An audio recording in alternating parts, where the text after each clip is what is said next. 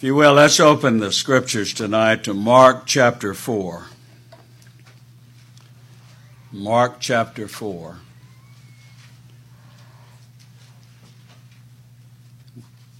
We're going to read the last few verses of this chapter, beginning in verse 35. And the same day, when the even was come. Now, reading this chapter, we won't read all of it, but it had been a long day. The Lord Jesus Christ had been teaching. At the beginning of the chapter, he uh, is in a ship out from the shore a little ways, teaching the people, and then on the shore with his disciples and speaking several parables unto them. And now, when even was come, he saith unto them, Let us pass over unto the other side. And when they had sent away the multitude, they took him even as he was in the ship. And there were also with him other little ships. And there arose a great storm of wind, and the waves beat into the ship, so that it was now full.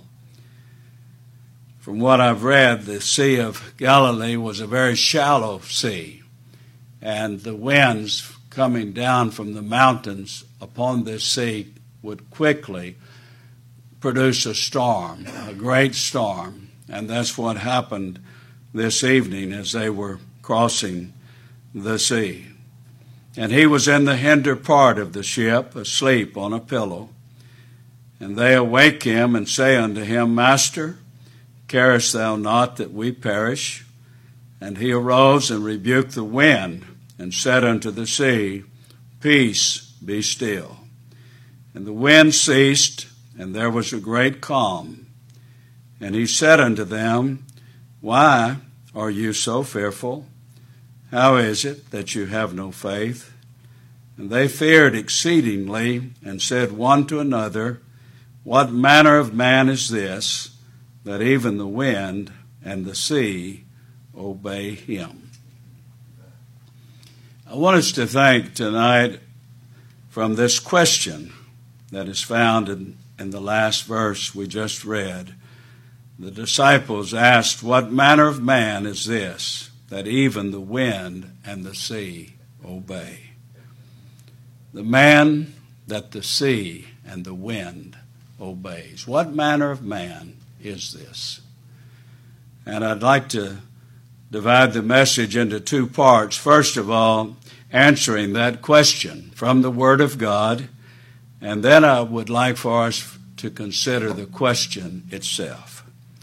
So, first, what manner of man is this? Now, I want you to notice they were not asking, their question isn't, is he a man? That's not the question. They recognized that he was a man. He didn't just appear to be a man. You know, we have several instances in the scriptures where angels appeared and they appeared in the form of men. And then we know that soon after the Lord Jesus Christ ascended back into heaven, that the Greek philosophy started coming in, trying to make inroads in the gospel, and it taught basically that anything that was tangible was evil. And so that so they thought and taught that Christ could not have a body. He just appeared to be a man. And that's the reason in 1 John he begins that epistle plainly, plainly declaring, We have seen him with our eyes, and our hands have handled him. Yes, he was a man. The question tonight we are looking at is not, is he a man? No, they knew he was a man. They saw him eat. We don't know how long the disciples at this point had been with him as his disciples, maybe a year, maybe less, maybe more. We're not sure. But they had seen him eat, drink, talk, walk, and yes, even grow weary. And I believe that's what is referenced here when we are told they took him even as he was in the ship, that he was tired, from that day of laboring and teaching and preaching the Word of God. So the question isn't, is he a man or is he just appearing to be a man? Is he just an angel in the appearance of a man, the form of a man? Is he God but not having a body? No, he is a man. He is a man. But what manner of man is this? And I, I want to give four answers. There's many others we could look at tonight, but the first is this What manner of man is this? He's the God man. He's the God man. This is what manner of man he is. He is the one person who has ever existed who is both God and man in one person. In Colossians chapter 2 and verse 9, the apostle Paul said, For in him dwelleth all the fullness of the Godhead bodily. This means, of course, that he was fully God. He's the eternal Son of God without beginning, having all the attributes of the Father and the Holy Spirit. He's God the Son, fully God, but at the same time, he is fully man. And as Paul said in 1 Timothy, this is a great mystery. the incarnation, this is a great mystery. How it is that God could come into this world, take into union with his, his deity, that body which was prepared him of the Virgin Mary by the Holy Spirit. It's a great mystery how he could be one person, yes, but have two natures, being both God and man. You know, one of his disciples who may have been in the ship, I'm not sure if they were all in the ship this night or not, but one of them who may have been in the ship was named Thomas. And we know that after the Lord was raised from the, from the grave, that he, the Lord said, Reach hither thy hand and see the marks in my hand and my side. And I don't, I don't know. We're not told if Thomas actually did that or not. I don't think he did. But I tell you what he did do. he confessed, My Lord and my God. He was looking at the, resur- the same man, but now resurrected from the dead and he called him my Lord and my God.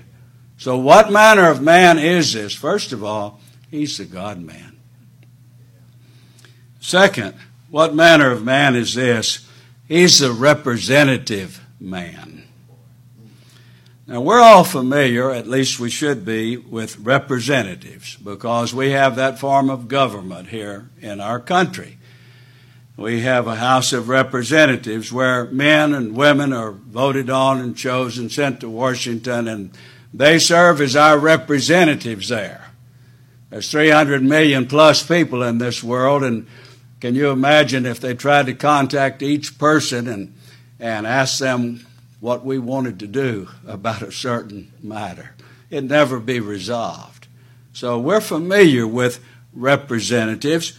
But the scriptures teach us that God, He too, as we elect men and women to go to Washington as our representatives, God elected two men. He chose two men to be representative men. Now, the first one, well, let's look at a couple of verses. Let's turn first to Romans chapter 5.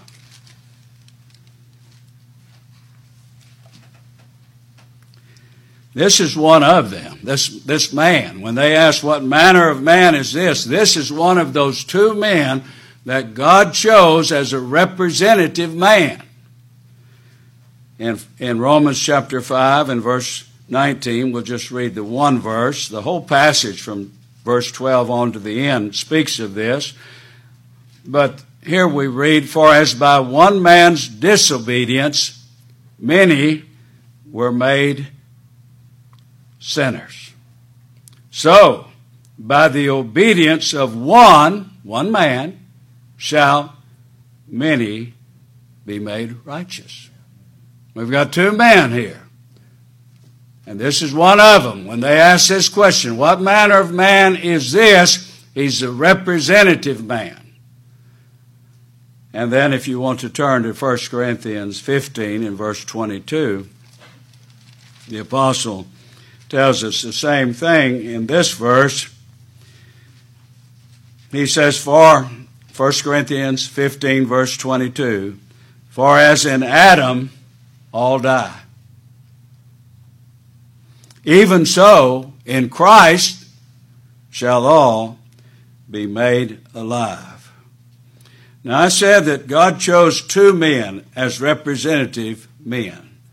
One was this man in the ship that night, and the other, of course, was the first man, that is Adam, your father, my father. He was created holy. He was created in the image of God. He's perfect, but he was not immutable. Immutability is an attribute of God that cannot be created in another being. It's one of those attributes of God which is peculiar to Him. Just like omnipotency. Only God is omnipotent. Omniscience. Omnipresence. But some of the attributes of God are communicated to His creatures, like love and mercy and grace. But there are some that are incommunicable. And immutability is one of them. And the first Adam, yes, he was created in innocence, holiness, in the image of God, but mutable. But mutable, not immutable. And we know what happened. He sinned. He sinned. But more than that, he represented us. He represented you and he represented me. In other words, he's the root. He's the root from which all mankind springs. And as the apostle tells us in this verse, in Adam, all die. All. No exception. In Adam, all die. You know, he's the only man who became a sinner by sinning. Isn't it? He's the only man. You didn't become a sinner by sinning. You were born a sinner. And you came into this world just like me and everyone else. We were born sinners. We inherited a corrupt nature from our father, Adam. He represented us. And when he fell, we fell. Someone says, well, I don't like that. Well, wait till you hear the good news. if we may be lost in a representative, get this, we may be saved in a representative. That's the good news, isn't it? He's the only man who became a sinner by sinning. All the rest of mankind whom he represented, we're all born sinners. Now, in, in the scriptures, sin is looked at in three ways a debt. A debt. Remember our Lord in the model prayer? In one gospel it says, Forgive us our debts, and the other gospel, Forgive us our sins or trespasses. So sin may be looked at as a debt, and then sin may be looked at as an offense. We've offended God. And sin may be looked at as a crime. We've broken the law. We've disobeyed God. And because sin is looked at in these three ways in the scripture, we have a surety. Now, the surety, what is he going to do? He's going to pay the sin debt. If it's going to be paid, it's, the surety is going to pay it. We can't pay it. I love that little chorus we sing sometimes. I owed a debt I could not pay. He paid a debt he did not owe. He took our debt as a surety, as our surety. That is a representative of all of those who were given unto him by the Father. As in Adam all die, even so in Christ shall all be made alive. He paid that sin debt of all of those whom he represented. As a representative man and as a mediator, he reconciled all to God. Now, how did he do that? By the blood of his cross. We had offended God. We were enemies to God. We were enmity with God. And he reconciled all whom he represented under God. And then we were guilty of crimes. How does he t- deal with that? As our substitute. As our substitute. He suffered. The, the crime must be, must be punished. It must be punished because God is absolutely holy. And think about this, my friend. Every sin is going to be punished. Every sin. Either in the substitute or men suffering the justice of God throughout eternity. But every sin is going to be punished. Why? Because God is righteous, because God is holy. And it is as our substitute that he suffered in the place of the guilty. The scripture says, who his own self bare our sins in his own body on the tree, that we, being dead to, to sins, should live unto righteousness, by whose stripes you are healed. What manner of man is this? He's a God man. What manner of man is this? He's a representative man. And third, what manner of man is this? He's a compassionate man. Go back to our text in Mark, if you will. He is a compassionate man. How many times, as you're reading through the Gospels, do you read something like this? He was moved with compassion on them. Sometimes the disciples came and they said, Send them away. Send them away. We can't possibly feed all these people. Send them away. And yet we read, He had compassion on them. In this passage here that we're looking at tonight, he was crossing the sea, and when he reached the other side, if you notice in chapter 5, and came out of the ship, immediately there's a man who meets him who is in bad shape. I mean, he's in bad shape. Scripture says when he was come out of the ship, this is Mark 5 and verse 2, immediately there met him out of the tombs. What was he doing out among the tombs, out in the cemetery? What was he doing out there? He was out there because he was a wild man. They tried to chain him, tried to control him with chains, and he had such strength and power he could break the chains. He was a man with an unclean spirit who had his dwelling among the tombs, and no man could bind him. Think about. No man could bind him. No, not with chains. And yet the Lord Jesus Christ had compassion on him. He's a wild man, naked, living out there among the dead. Nobody else wanted to see him. Nobody else wanted him to come around.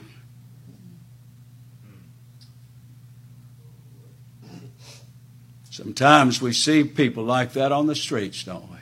It's sad, but it's so. And we just want to kind of stay stay away from them, you know, kind of move away from them. There's some the dress, the the demeanor, all of it just uh, kind of scary. The Lord Jesus Christ, he wasn't afraid. And he had compassion on this man. You say, how do you know that? Well, look down in verse 19. When the Lord dispossessed this man of these demon spirits, and he was in his right man, right mind, and clothed, and sitting at the feet of Jesus. And when our Lord was asked to leave by the people there in that area, wanted him to leave, our Lord was getting back in the ship. And this man came and he prayed him, verse 18. When he was coming to the ship, the Lord Jesus, he that had been possessed with the devil prayed him that he might be with him. In other words, I want to go with you. Suffer me to go with you. Let me leave with you in the ship. And the Lord said unto him, Howbeit Jesus suffered him not, but saith unto him, Go home to thy friends, and tell them how great things the Lord hath done for thee, and hath had compassion on thee. The Lord Jesus, what manner of man is this? He's a compassionate man. Has he changed? No, he hasn't changed. You know, David, in one of the Psalms, he asks this question Is his mercy clean gone forever? Now, when a man of God like David, when he asks a question like that, he's in a very low condition, isn't he? Has God just shut up His mercy? Is it clean gone forever? Oh, no. No. We might say the same about His compassion.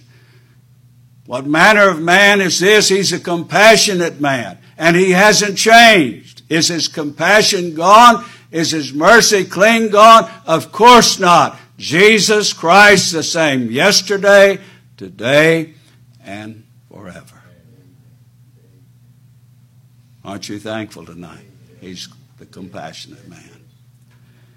And number four, what manner of man is this? He's the reigning man. Look with me, if you will, in 1 Corinthians 15 again. He's the reigning man.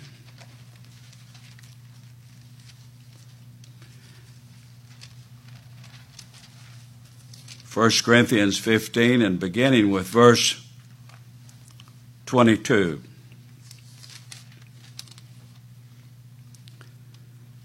For as in Adam all die, even so in Christ shall all be made alive.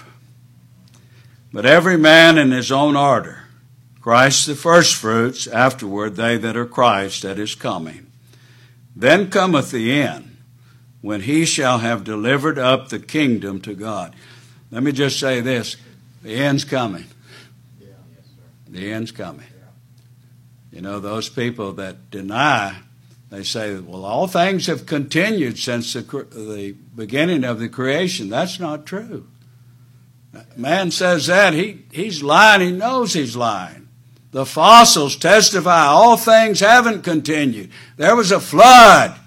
There was a time when God poured out his wrath upon wicked men and women. And God hasn't changed, and there's an end coming. Men never think about that. We live and drink, eat, drink, and be merry, and that's just the way it's going to be when the end comes. That's the way it's going to be. He shall have delivered up the kingdom to God, even the Father, when he shall have put down all rule and all authority and power. Now notice this, for he must reign he must. Why must he? Because God has set his Son upon his holy hill of Zion. And God has put into his hands all authority, all power. I'm talking about this man, this God man, this representative man, this compassionate man who's at the Father's right hand tonight, and he reigns, he rules, over all of God's creation. He must reign. He must reign, the apostle said, till he hath put all enemies under his feet. Now, this could be speaking about the fact that when we come into this world, even those who he represented, we come in as enemies in our mind. And he must reign until he has called each and every one of those that he represented. He must. He rules over all of God's creation, over all of providence, and he's working his will in saving his people. Things don't happen by accident. You're not here tonight by accident.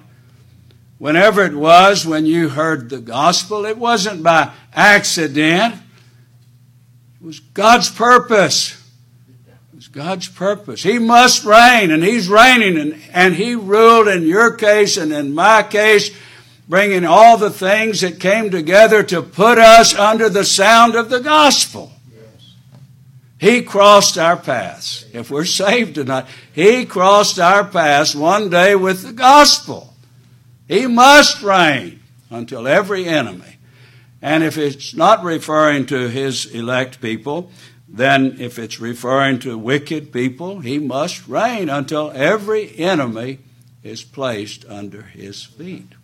Now, the last enemy, He says, is death.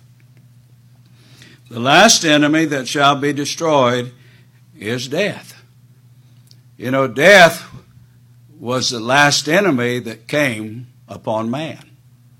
You think about Adam there in the garden, the first enemy, Satan came. The second enemy, sin. The last enemy, death. For by one man, sin entered into the world, and death by sin. So then, death passed upon all men. But the last enemy will be destroyed. He must reign until the last enemy shall be destroyed. Now, he's already destroyed death when he died on the cross. Uh, the, the sting of death is sin. That's already been removed for his people. When, when you die, if you're one of his children tonight, there's not going to be any judgment. There's therefore now no judgment, no condemnation to them which are in Christ Jesus, who walk not after the flesh, but after the Spirit. What manner of man is this? He's the reigning man. This is why on the day of Pentecost, Peter declared to those that God had pricked in their hearts convicted. Conviction fell upon them. And they said, What must we do? Peter said, Let all the house of Israel know assuredly that God hath made that same Jesus whom you crucified, not some poor little Jesus, not some poor little Jesus that is standing outside your heart's door knocking, seeing if you will grant entrance. Oh no. He's made him both Lord and Christ. He's reigning, He's ruling. The grace of God that bringeth salvation, Paul said. The grace of God doesn't offer salvation, it brings salvation.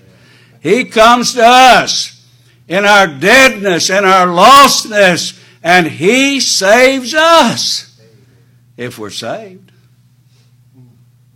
And I like it that way. And I want him to have all the glory, don't you? He deserves it. He merits it. What manner of man is this? He's the God man. He's the representative man. He's the compassionate man. And yes, he's the reigning man. Now, look at the question. What manner of question is this? Well, the scripture here tells us that they, they feared exceedingly in our text in Mark chapter 4. They feared, and they feared exceedingly. When they saw this man who could stand and rebuke the wind, and the wind obey him, they feared. They feared exceedingly. Now we know that there's more than one kind of fear. There's a fear that a child may have for a cruel and abusive father. Afraid of him. Hate to see him come home. There's that kind of fear.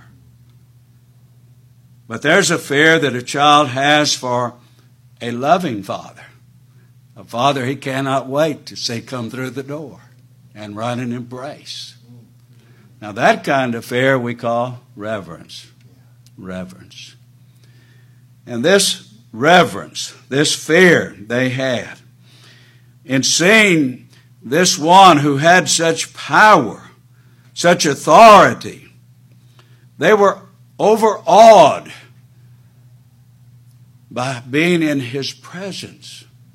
The same about Peter.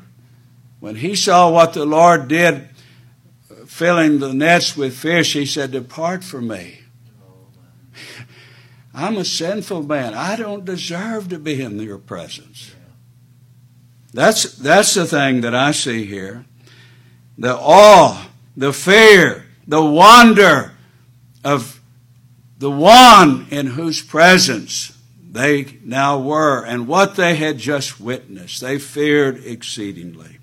And I say this to you and I tonight.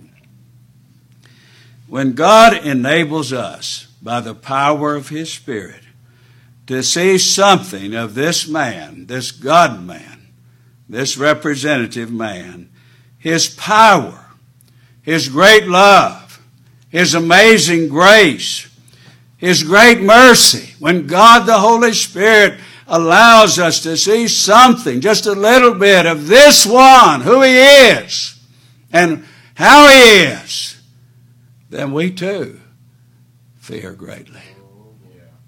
We're awed, amazed that he would have anything to do with us, anything to do with me. But he does. He does. You know what I'm talking about, don't you? I know you do if you're one of his children. Salvation, we sing that hymn, Amazing Grace. Oh, John Newton Grace was amazing to him. It really was.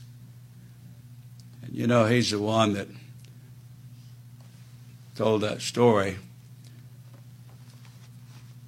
Man went to see him one day and told him of a mutual friend whom the Lord had saved.